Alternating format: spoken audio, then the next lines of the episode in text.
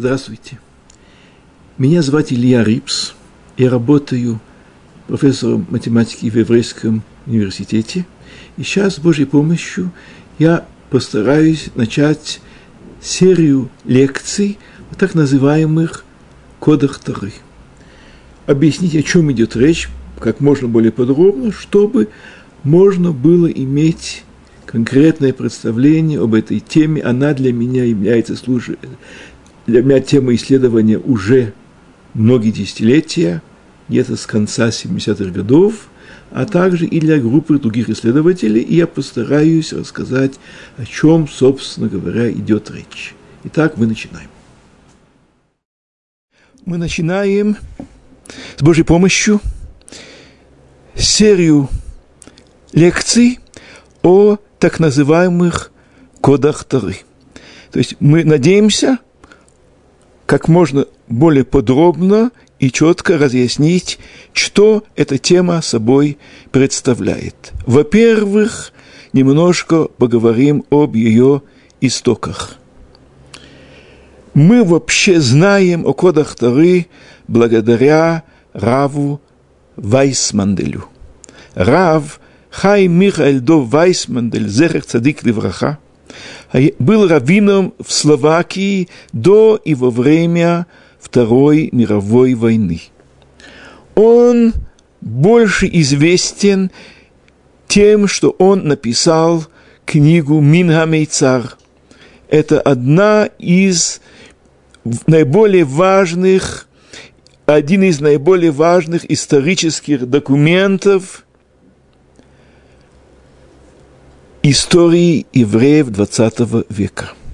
Он стоял во главе подпольной группы, которая пыталась спасти евреев Словакии от депортации в нацистские лагеря смерти – к великому сожалению, этот план работал только несколько месяцев. После этого, по всяким причинам, оно сорвалось, и нацисты все-таки отправили евреев в Словакии, включая Рава Вайсманделя и его семью, в лагеря смерти.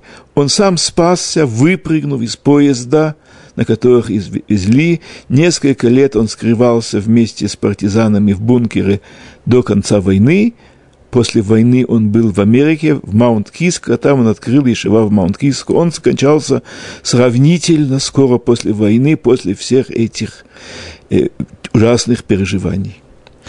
Так или иначе, в 1958 году, уже после его кончины, его ученики выпустили книгу в его память, которую они назвали Торат Хемед, по его инициалам. Хай Михаэльдов – это Хемед.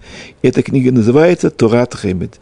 В ней они собрали Хидушей Тора, его переписку и несколько страниц, посвященных этой идее чтения Торы через равные промежутки, которые они запомнили из рассказов Рава Вайсманделя. И они там привели некоторые необычайные находки, которые мы, когда смотрим на них сейчас, мы удивляемся, как он смог это найти, ведь он во всяком случае работал без компьютера, он все это должен был найти сам это и всплеск гения, и необычайная свята Дишмая. Вот. Так или иначе, и причем есть основания думать, что для него источником послужил комментарий Рабину Бехаей на Тору, которым упоминается сама эта идея в первой главе Торы. Так или иначе, эта книга вышла, она была в начале библиографической редкостью, теперь вышло ее второе издание. Об этом я узнал от Рава Шмуэля Янива из Гиват Шмуэль. Эта встреча произошла уже во второй половине 80-х годов 20 века.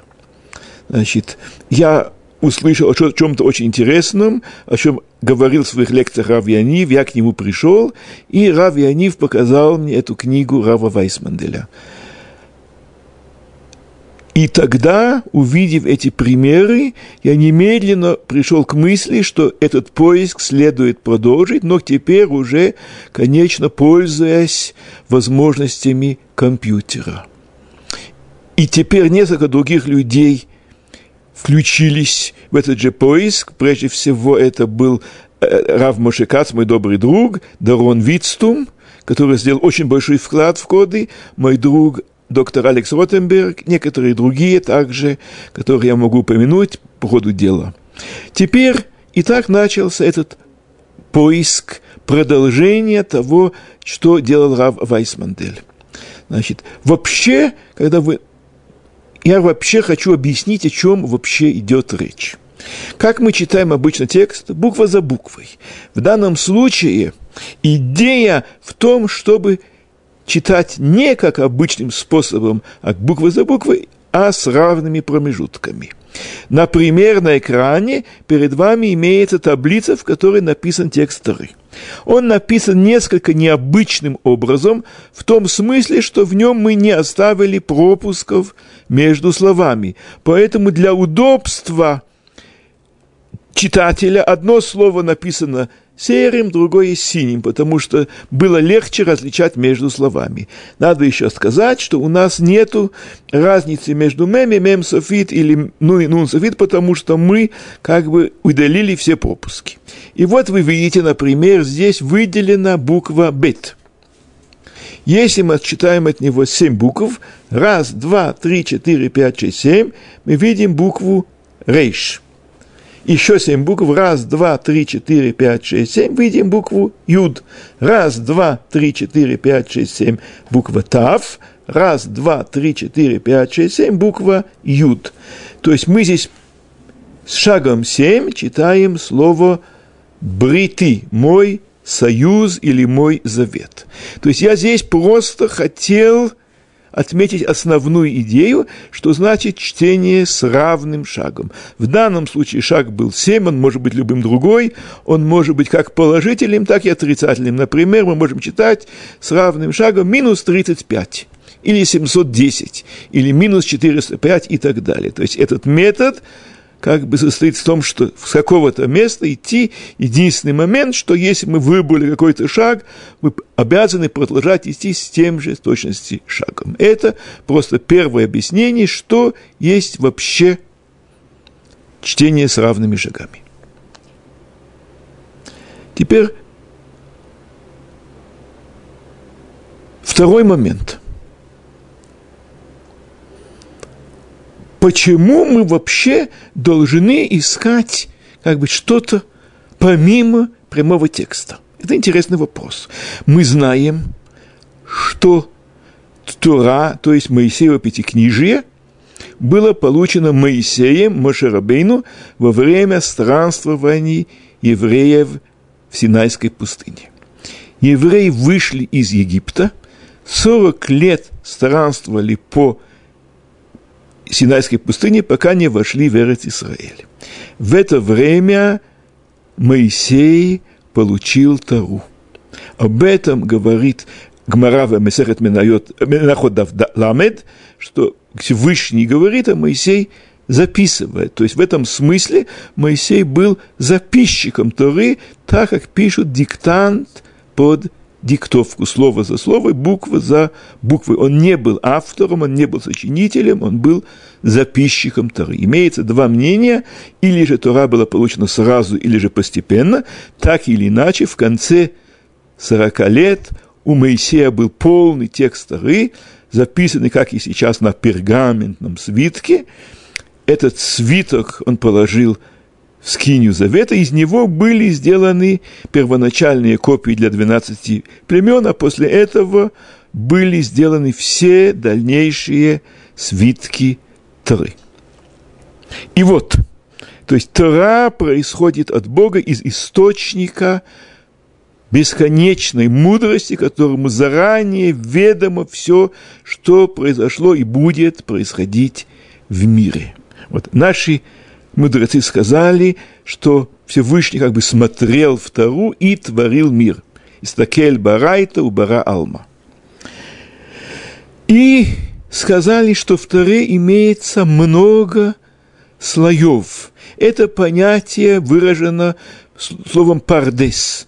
Пардес буквально это цитрусовый сад, оно в данном случае обозначает аббревиатуру «пей пшат, рейш, ремез, дале друж, в самых сот.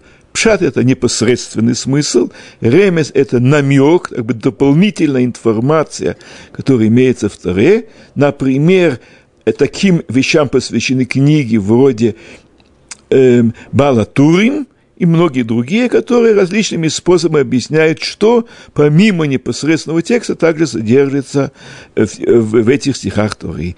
Э, друж – это экзегезис, логическое понимание Торы, и сод – это глубокая тайна Торы, которую мы сейчас не в состоянии касаться. И вот, таким образом, значит, в Торе помимо непосредственного текста имеются также и более глубинные слои, и, по-видимому, та система, о которой мы сейчас говорим, она относится к рейш слова пардеса, ремес, то есть намек, то есть дополнительная информация, которая существует в Торе, вложена в Тору параллельно с непосредственным текстом, иногда связанная с ним, иногда существующая сама по себе. Вот. Теперь, более того, Агаон Мивильна, Вилинский Гаон, в своем комментарии Биур Агра э, на пятую главу Сафрада Цниута сказал, что все, что было, есть и будет в мире, каким-то образом заложено внутри Торы, причем не только в общем виде, но и в подробностях, и в деталях, в всех деталей, включая все, что происходило в том числе с индивидуальным человеком, и вообще все, что имеет место произойти в мире.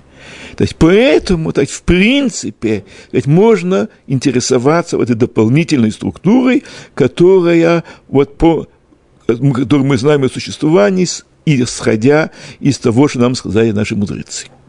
В данном случае идет речь о некой конкретной структуре, которую я уже начал объяснять. Это чтение текста с равными промежутками, которые мы знаем благодаря Раву Вайсманделю, который, по-видимому, в свою очередь, почерпнул его от Рабину Бехаей. Также это же упоминается в книге «Пардес Риманим» Раби Маше Кардовера в 30 главе. Он упоминает различные способы Рошейты, вот, Софейты, вот, и так далее, первые, первые буквы э, слов, конечные буквы слов и так далее, и дилугей от ее. То есть эта система тоже упоминается у Раби Маше. Теперь знаменитого каббалиста из Цвата. Вот. Но когда мы теперь подходим к исследованию, то у нас возникает вопрос, как вообще понять то, что, вообще говоря, от нас сокрыто.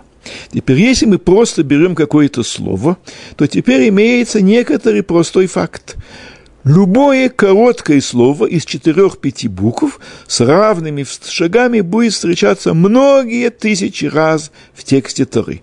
Вообще в тексте Торы 3400, 1805 букв, примерно 300 тысяч, и я говорю эти цифры, исходя из текста Торы. Таким образом, любое слово из четырех-пяти букв, это легко проверить, встречается многие тысячи раз.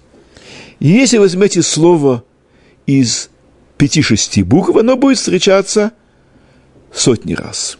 Слово из шести-семи букв будет встречаться десятки раз, слово из семи-восьми букв будет встречаться отдельные разы, причем это зависит от, какие, от того, какая, какие конкретные буквы туда входят. Слова или выражения длиннее восьми букв, вероятность их появления мала, и вообще говоря, с каждой единицей длины она уменьшается в геометрической прогрессии. Это можно сделать более точно.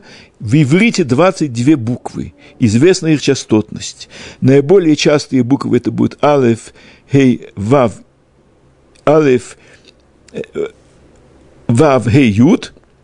Их частотность порядка одной десятой. Наиболее редкие буквы это будет гимель, Зайн тет самых, их частотность меньше одной сотой, все остальные где-то между ними. И вот, зная буквенный состав слова или выражения, несложно вычислить математическое ожидание появления этого, количества появления этого слова с равными шагами. И картина примерно так, как я сказал, в общем виде.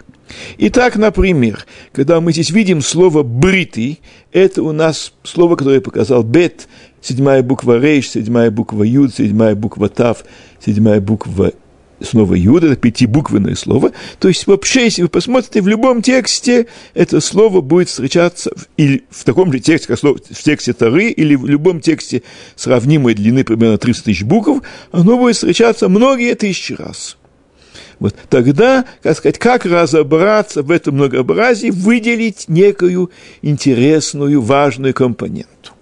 Вот для этого первый момент, который был, это как сказать, в этом открытии это был один из вещей, которые были уже почти в самом начале этого поиска, это был принцип минимальных шагов. Я должен на нем остановиться, потому что он будет играть центральную роль, хотя и не единственную, во всем, что мы будем говорить дальше.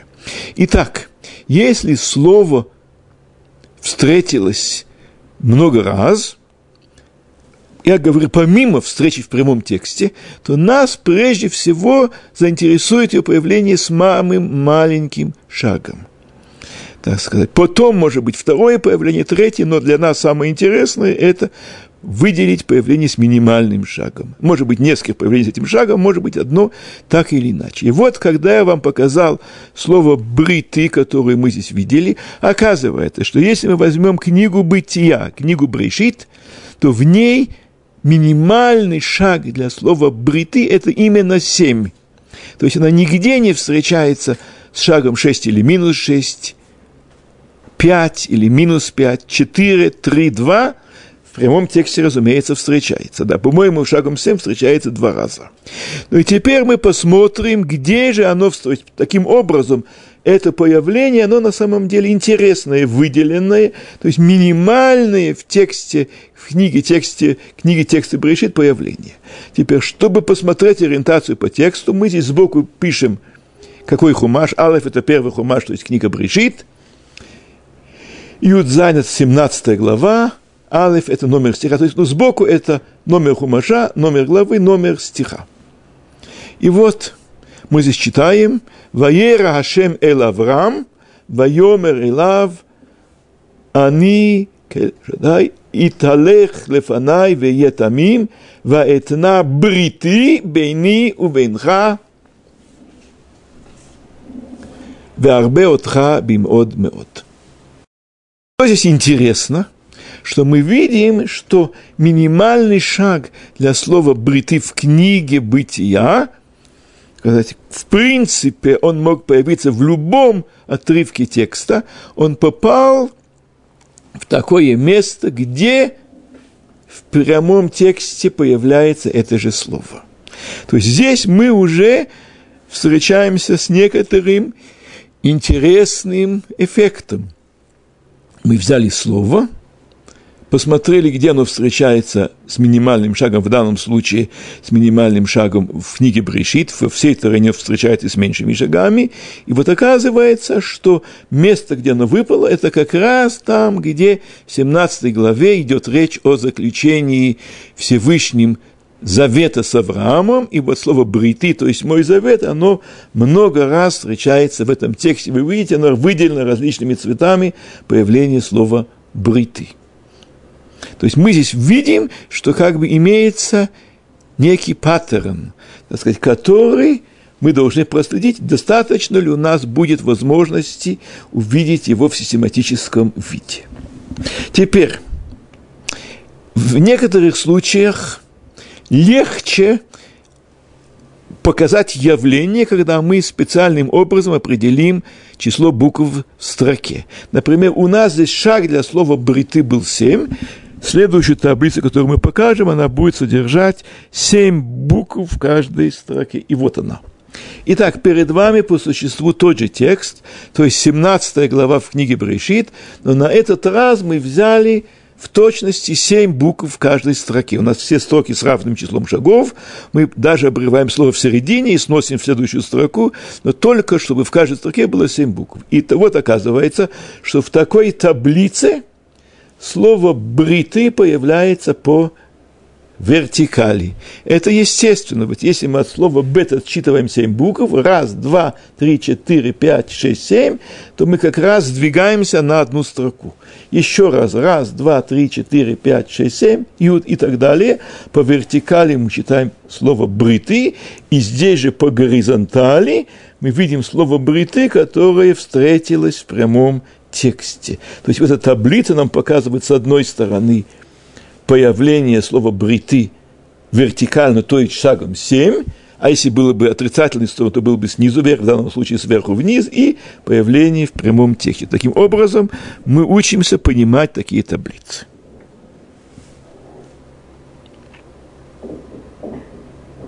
Теперь, я теперь просто перечислю несколько явлений, о которых будет идти речь, прежде чем я их буду потом подробно обсуждать. Значит, первый пример был, эффект состоял в том, что мы взяли некое слово, взяли его минимальное появление в данном случае в книге Брежит и посмотрели, что в прямом тексте это буквально повторяется то же слово. Может быть иная ситуация, когда имеется эм, связь по смыслу между тем словом, которое мы выбрали, и взяли минимальный шаг, и прямым шагом. Например, для слова «атагоэль» – «ты избавитель», «ты спаситель», значит, слово «атагоэль», его минимальный шаг во всей Таре в данном случае уже будет 225.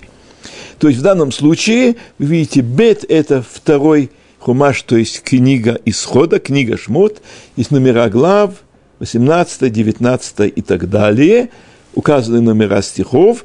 В данном случае мы взяли в каждой строке 255 букв. Но вы здесь не увидите 255 букв, строка была бы слишком длинная, она просто отрезана. То есть в этой таблице все строки в принципе имеют 255 букв, но строки полностью не выпечатаны, они только показаны их часть. И вот мы видим, что Атагаэль приходит к выражению Анухи Ашем Элокеха. Это там, где в Откровении на горе Синай – это первое, это начинается Анухи Ашем Элокеха, первый дибер, когда Кадош Баруху говорит, это первая заповедь, которая весь народ еврейский слышал на горе Сина. И как раз в этом месте появляется выражение «Атагоэль общий ламет анухешем элукеха». То есть мы видим связь, но она уже не буквальная, а смысловая.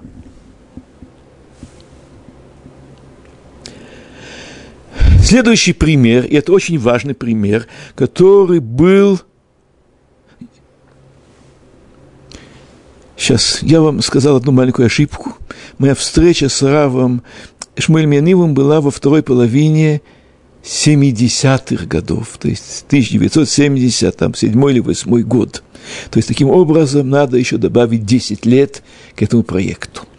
То, что я вам сейчас показываю, это таблица, которая была, на Охотска была найдена Дороном Вицтумом в первой половине 80-х годов. И вот, и здесь идет речь о том, что связь имеется не между появлениями слова с равными шагами и с текстом, а связь между появлениями двух слов с равными шагами. Пример такой. Было взято выражение «агаон», его минимальный шаг в книге Брешит это будет минус 11, 11 назад. Это отмечено здесь синим. Пожалуйста, вот перед вами гей. Один, раз, два, три, четыре, пять, шесть, семь, восемь, девять, десять, одиннадцать. От него будет буква гимель. Раз, два, три, четыре, пять, шесть, семь, восемь, девять, десять, одиннадцать буквы алеф. Раз, два, три, четыре, пять, шесть, семь, восемь, девять, десять, одиннадцать буква вав. Раз, два, три, четыре, пять, шесть, семь, восемь, девять, десять, одиннадцать. Буква ну нага, он синим цветом минус одиннадцать, то есть каждая одиннадцатая буква назад. Это самое появление слова он самым маленьким шагом в книге Брейшит, в книге Бытия. Красный ми Вильна, то есть из Вильны. Вот перед вами мем. Мы считаем 8 букв назад, мы получаем вав. Раз, два, три, четыре, пять, шесть, семь, восемь юд. Раз, два, три, четыре, пять, шесть, семь, восемь ламет. Раз, два, три, четыре, пять, шесть, семь, восемь нун. Раз, два, три, четыре, пять, шесть, семь, восемь алиф. Ми вильно тоже минимальный шаг. Теперь, что же здесь произошло? В книге Брешит бытия 78 тысяч 64 буквы. Теперь, каждый из этих слов, его минимальный шаг может выпасть в любом месте текста. В принципе. Однако же оказалось, что они падают совместно в одном отрывке из 46 букв. То есть, то есть то, то есть, в самом деле произошло событие, если бы оно произошло случайно, то оно сравнительно маловероятно. И вот, чтобы это продемонстрировать лучше, я вам сейчас покажу две таблицы. В этих верхней таблице нас интересует только два столбца. Вот этот и следующий. В этом столбце отмечены буквы, начальные для появления слова «агаон», и это позиция буквы, начиная с книги, сначала с бет брешит и так далее, и шаг. То есть начинается, слово Агаон начинается с буквы номер 63525, шагом минус 11. Я скажу, есть много появлений, другое появление шагом, начиная с буквы 28301, шагом минус 161, начиная с буквы номер 181 083, шагом минус 189 и так далее – Теперь мы видим, во-первых, что имеется много появлений для слова Агаон, как я и говорил, слово короткое это много раз, но они здесь упорядочены по величине шага. Вы видите, что самый маленький шаг – это минус один. Вот эта выделенная строка показывает именно эту идею минимального шага. То же самое происходит в нижней части таблицы для слова «мивильна». Значит, слово «мивильно» шагом минус 8 встречается, начиная с буквы 63 526. Потом, начиная с буквы 3208 шагом минус 42.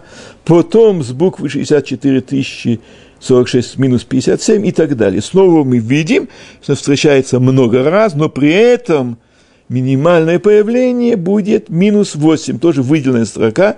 Теперь, пожалуйста, обратите внимание – Слово Агаон началось с шага 63 525, слово Мивильна началось с шагом 63 526, то есть это начало этих букв отстоят всего, этих слов отстоят всего на одну букву одно от другой.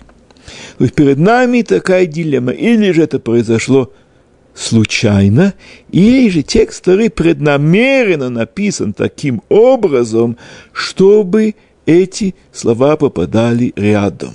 Если это случайно, то это событие выглядит маловероятным. Насколько оно маловероятно, оценки показывают, что идет речь о чем-то порядка одной десятитысячной. То есть 10, одна десятитысячная – это сравнительно маленькая вероятность, но, разумеется, мы не должны уже судить просто по одному эм, эффекту, мы должны смотреть по одному явлению, имеется ли много подобных вещей в целом. Значит, эта, так сказать, первая таблица была отправным пунктом, но исключительно важным, потому что она дала реальное свидетельство тому, что Тара содержит упоминания о событиях, которые произошли тысячи лет после того, как Тора была дана. Вот это же Гон Вильна жил в XVIII веке, а перед нами, э, перед нами текст Торы, который существует, 3400 лет был дан, и еще был на самом деле до сотворения мира.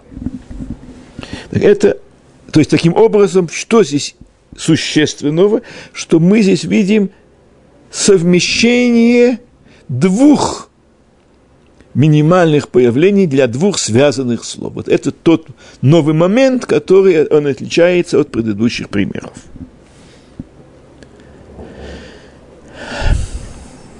И мы еще об этом поведем речь. Следующим концептуальным развитием после принципа минимальных шагов был так называемый принцип оси, который я сейчас постараюсь разъяснить на следующем примере. Вот почти все, что находится в таблице, тоже было найдено в свое время Дороном Вицтумом, и оно в большей части находится в его книге Хамеймада Насав «Дополнительное измерение», которая вышла в 1989 году. Теперь, хотя некоторая часть была найдена после этого, идет речь об австрийском императоре Франце Иосифе из династии Хабсбургов. Может быть, стоит сказать пару слов, теперь уже это плохо известно. В XIX веке значит, в Европе было несколько империй. Российская империя, германская, австрийская. И вот чрезвычайно длительное время во главе Австрийской империи стоял император Франц Иосиф Хабсбург. Нужно сказать, что он оставил по себе хорошую память для евреев, он был известен своим хорошим отношением к евреям, он дал возможность жить в Австрии, не позволял евреев обижать и не дискриминировал их. Некоторые даже противники евреев – злобно называли его Юденкёник, еврейский король.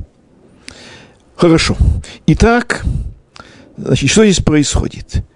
Прежде всего, значит, в этой таблице мы видим минимальное появление для слова «ха-кейсар», то есть император, с минимальным шагом в книге Брейшит. Этот шаг равен 116. Поэтому в этой таблице у нас будет 116 букв в каждой строке. Я должен проверить, вся ли строка отпечатана. Может быть, да. И теперь, и вот вы видите по вертикали, снизу вверх, то есть шагом минус 116, появляется слово «Акейсар». То есть нигде в книге Брешит оно не встречается с меньшим шагом. То есть, иначе говоря, вот эта таблица возникла благодаря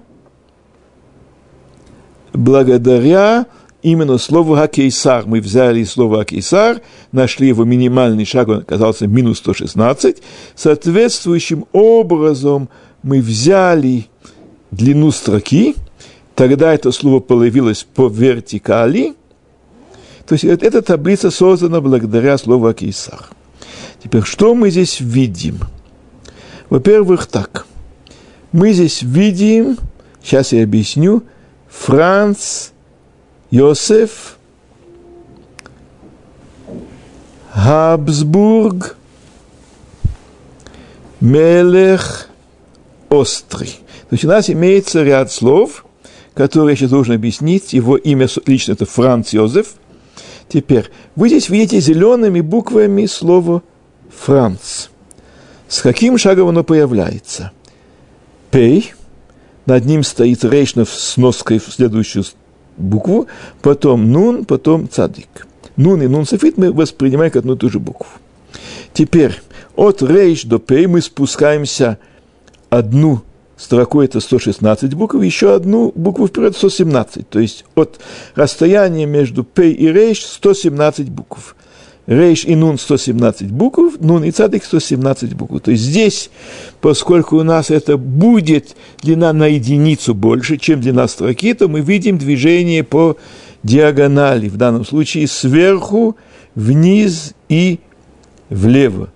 А снизу это будет вверх и вправо, шаг минус 117. Мы здесь видим слово, слово Йосеф встречается в прямом тексте. Теперь, Слово Хабсбург – это название династии. Оно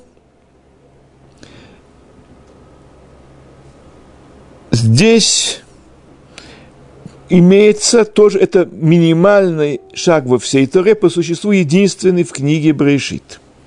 Он тоже мы можем его вычислить, это значит, мы должны спуститься пять строк вниз и продвинуться на две строки. Таким образом, сколько будет 5 раз 116, это будет 580 плюс 2, то есть этот шаг минус 582. Это единственное появление для слова «Абсбург» в книге Брешит и минимальное во всей Торе. Я уже говорил, что фактором для появления слова является его длина и так же, какие в нем буквы. Слово «Габсбург» оно состоит из раз, два, три, четыре, пять, шесть, семь букв, но в нем встречаются две редкие буквы – «Самех» и «Гимель». Значит, поэтому, так сказать, его вообще появление, оно нетривиально. Теперь я немножко скажу об этом еще, как это вычислить численно. Ну, дальше еще мы видим «Мелех острый». Все это находки Дарона Вицтума. Мелех острый – это выражение из девяти букв – шагом 10. Раз, два, три, четыре, пять, шесть, семь, восемь, девять, десять. Снова 10 букв Кав, 10 букв Алев, 10 букв Вав, Самых, Тет, Рейш, Ют. Теперь. Эту картину можно численно оценить. И на самом деле тот способ численной оценки, который я сейчас объясню, мы будем употреблять его и в дальнейшем – Теперь, слово «Франц», которое здесь встретилось шагом 117, оно вообще короткое слово из четырех букв. И с таким большим шагом, как 117, он не может быть минимальным ни в коем случае, но не является ни минимальным, ни близким к минимальному. То, что его делает интересным, это – близкое расположение к слову «акейсар». Для нас слово «акейсар» – это ну, как бы центральное слово или, если угодно, ось этой таблицы. Теперь, как вообще вычислить значимость этой встречи Франц и, и Акейсар? Мы пользуемся следующим образом. Мы берем как бы квадрат вокруг этого центрального слова определенных размеров – теперь. И мы теперь в нем лежит центральная ось и другие слова. Теперь с помощью случайной функции компьютера мы берем и перемешиваем случайным образом буквы в этом квадрате, оставляя неизменным центральное слово «акисар». Компьютер это может очень быстро проделать, один раз, два раза, много раз. И вот мы имеем популяцию текстов, в которых так сказать, имеется тот же буквенный состав, но они как-то пер, случайно перемешаны. И вот эти тексты у нас будут представлять, они будут представителями рандомальной ситуации. Теперь, что компьютер делает? Мы теперь обследуем всю эту популяцию случайных текстов и ищем в них слово «Франц». Если оно не, вообще не встретилось, идем дальше. Если мы встретилось, то мы с помощью определенной функции расстояния мы замеряем их близость к центральному слову. И так мы проделываем это для всей этой популяции текстов. Допустим, например, что мы взяли, я же не помню точно, например, мы взяли 10 тысяч текстов, и в них, скажем, это примерно цифра, в 33 мы появились слово «Франц» ближе к центральной оси, чем вот это исходное появление, а может, а в остальных оно было на большем расстоянии. Тогда мы получаем некую оценку вероятности, то есть 33, скажем, делить на 10 тысяч, это будет порядка одной трехсотой. То есть, таким образом, эта оценка производится на основании сравнения с популяцией случайных текстов – и тогда мы говорим, что с помощью этого метода мы можем сказать, что вероятность появления слова «Франц» была примерно одна трехсотая. Для такого же метода слово «Габсбург» нам дает одну, порядка одной десятитысячной. Вроде бы, чем ближе, тем цифры должны быть более впечатляющими. У нас здесь слово «Франц» очень близко, это все-таки одна трехсотая. Слово «Габсбург» гораздо дальше, и цифр, замеры для него дают одну десятитысячную. Я поясняю. Слово «Габсбург» оно длинное слово, во всяком случае, по сравнению со словом «Франц», и поэтому даже сравнительно далекое появление слова «Габсбург» этой оси, оно все-таки имеет намного меньшую вероятность, чем сравнительно близкое появление слово «Франц». Так или иначе, значит, мы эти цифры получили. Для выражения «мелех острый» мы здесь вообще подошли немножко иначе. Мы спросили, какова вообще вероятность того, что такое длинное выражение, как «мелех острый», вообще где-то встретилось с таким маленьким шагом, как 10. Вот, и цифра оказывается очень маленькая, это порядка одной трехсоттысячной. То есть вообще слово «мелех острый», выражение «мелех острый», значит, оно, так сказать, вообще в целом имеет малую вероятность вообще встретиться, но при этом тем более малую вероятность встретиться с таким маленьким шагом, как 10. То есть то, что встретилось слово «мелех острым шагом 10», это порядка одной трехсоттысячной. Но при этом еще, еще даже не учитывая, что оно встретилось близко к слову Акейсар. Теперь при длине строки в 116 в каждой строке, во всей Торе, в которой 304 тысячи букв, значит, вероятность встретиться здесь, это будет настолько близко, порядка одной, заведомо меньше одной тысячной. То есть у нас здесь уже сразу произошло три события – нет, даже четыре, с вероятностью одной трехсотой, появление Асбурга одна десятитысячная, появление слова Мелех Острый вообще с маленьким шагом одна трехсотысячная и настолько близко к слову Кесар лучше, чем одна тысячная. Но это еще не все. Теперь следующий момент, который я должен объяснить. Вот теперь на следующей таблице в ней шаг 58. 58 – это половинный шаг для, для шага 116. 116 пополам – это 58. Поэтому слово «хакейсар» здесь встречается каждую строку и строку, потому что когда мы сдвигаемся на две строки, то это будет дважды 58, 116. То же самое место в тексте, то же самое появление слова «акейсар». И то же самое «Йосеф», и то же самое появление слова «Франц». «Франц» у нас будет 117, это будет две строки вниз, дважды 58, это будет 116, плюс 1, 117. Вот слово «Франц» мы видим зеленым цветом. Кроме того, красным отмечено появление слова «Йозеф», ведь по-немецки слово «Йосеф», его фонетическое произношение «Йозеф», «Франц Йозеф». И вот мы видим здесь появление слова «Йозеф» с шагом с каким – вниз 56, одну за 55, значит, шагом, не, с шагом 55, 57 неправильно, 55 должно, нет, 58, 58 минус 1, 57, все правильно, 58 минус 1, это будет 57, с шагом минус 57 встречается слово «Йозеф», тоже достаточно близко к выражению Акейсар, измерение для него тоже показывает цифру порядка одной трехсотой.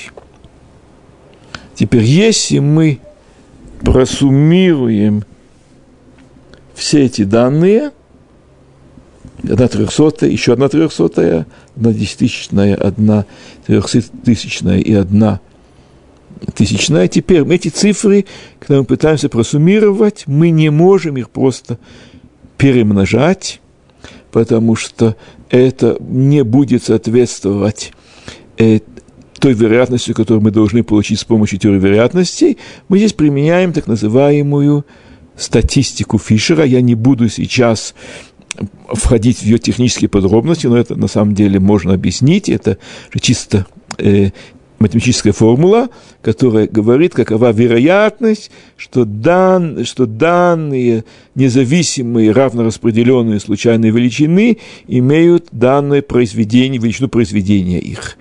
И тогда мы здесь получим для всех этих вещей вместе цифру порядка, если я не ошибаюсь, одна триллионная. То есть это будет у нас единица против 12 нулей. Давайте прикинем на глаз. 300 это у нас будет 2 нуля, еще 300, еще 2 нуля, это будет уже 4 нуля. 10 тысяч это у нас будет, еще 4 нуля будет 8 нулей. 300 эм, тысяч это у нас будет еще 5 нулей, это будет уже 13 нулей, еще 1000 это будет 16 нулей, но при этом из-за статистики Фишера мы не можем брать просто произведение, а будет цифра меньше, значит, мы действительно получаем порядка одной триллиона. То есть вероятность того, что все эти слова таким образом собрались рядом со словом Акисар, просто потрясающе мала. То есть на самом деле, так сказать, если бы человек был строго рациональным существом, то на этой картинке можно было бы вообще завершить исследование кодов Торы. То есть, значит, это само по себе является непреложным доказательством того, что это произошло не случайно.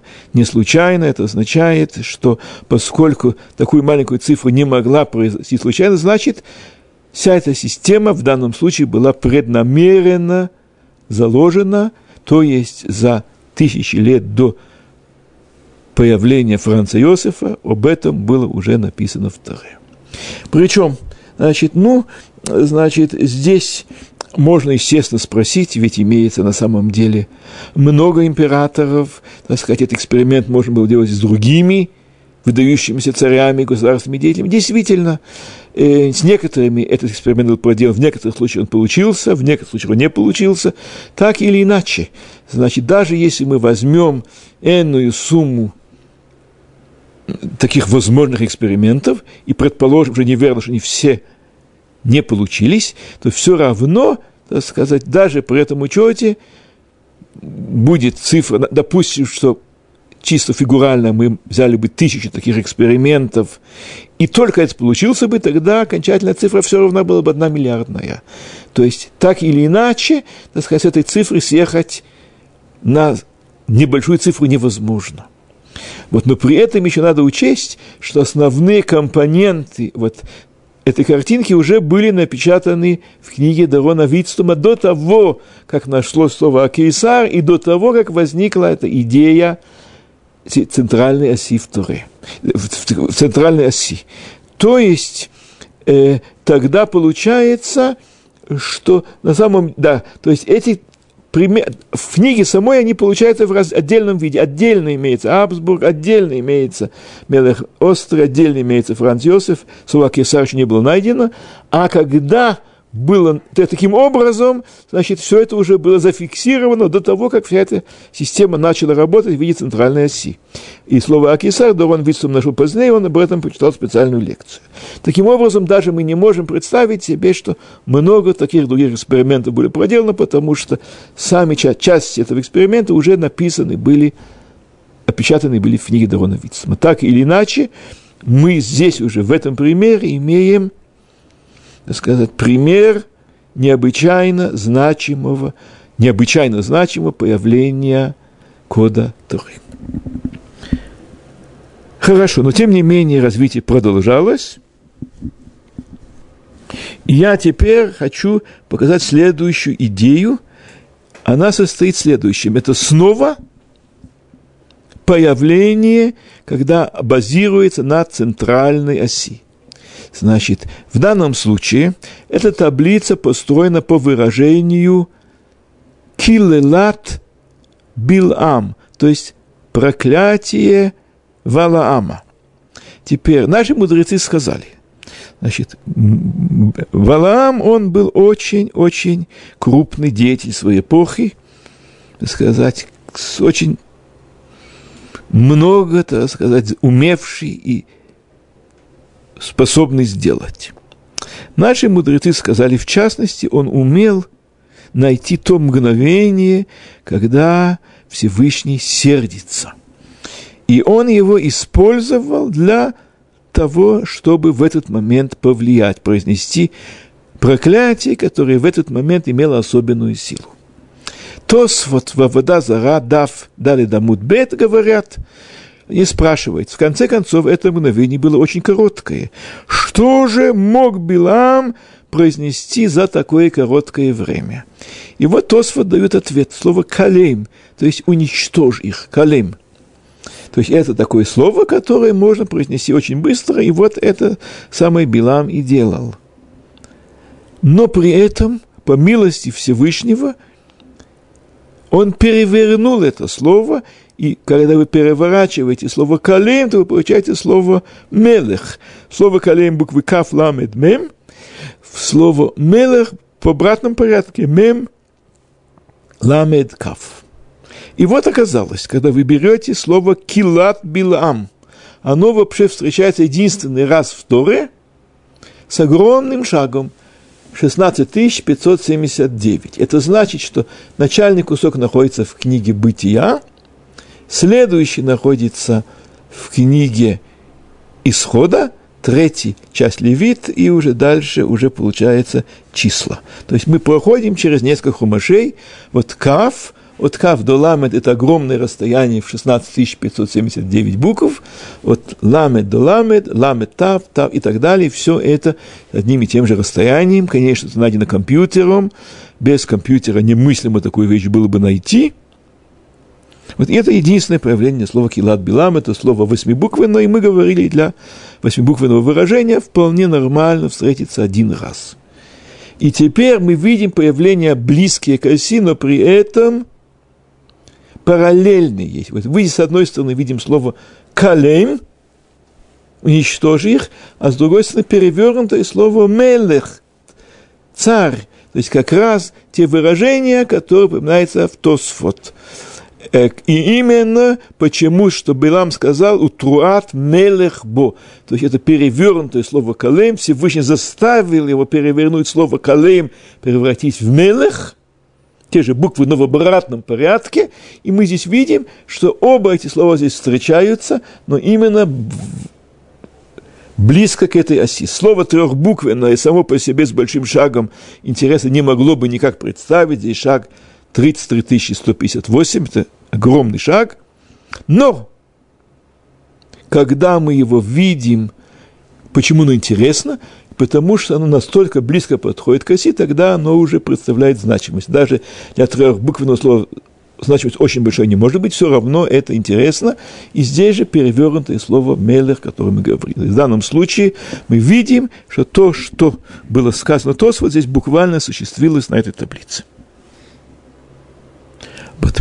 Следующий пример, значит, он показывает еще один еще один аспект этого явления, он очень важный, интересный, и я тоже постараюсь сказать, о чем речь идет на этой таблице. Перед вами книга Дворим, то есть Второзаконие, 23 глава, и вот я прочитаю стих, его переведу. לא יבוא עמוני ומואבי בקהל השם, גם דור עשירי לא יבוא להם בקהל השם עד עולם. То есть это означает, что не придут Амани и Моави в общину Бога, даже десятое поколение не придут в общину Бога до конца дней. То есть запрещается принимать выходцев из Амона и Моава, двух народов, это два народа, происшедшие от Лота – их нельзя принимать, то есть, когда они делают герут, с ними нельзя, с них, на них, за них нельзя выходить замуж, они должны жениться отдельно. Вот, теперь, и что мы здесь видим? Здесь же слово «кагалашем», то есть то же самое выражение «община Бога», «кагалашем», Кагал Юд Кей Вав Кей, оно встречается с равными шагами, с какими именно? Дважды 968, то есть 1936 снизу вверх. То есть мы здесь вообще имеем пример того явления, о котором мы говорили в самом начале, хотя и не самый маленький, второй минимум в книге Второзаконие в книге Дворим, оно встречается рядом с появлением этого те, слова в прямом тексте. То есть это пример буквального повторения в кодах того слова, которое мы видели здесь. Но здесь имеется еще одно очень интересное обстоятельство. Гмарабе Масехет Явамот, страница Айн Вав, Амуд Бет и страница Айн Зайн, Амуд Алеф, обсуждают вопрос о родословной царя Давида – царь Давид, как известно, происходит от моавитянки Рут. И вот возникает вопрос, Не означает ли этот стих, что Давид, он вообще не имеет права, так считали его противники, в данном части Доэга Доми, вообще не имеет права прийти в общину Бога.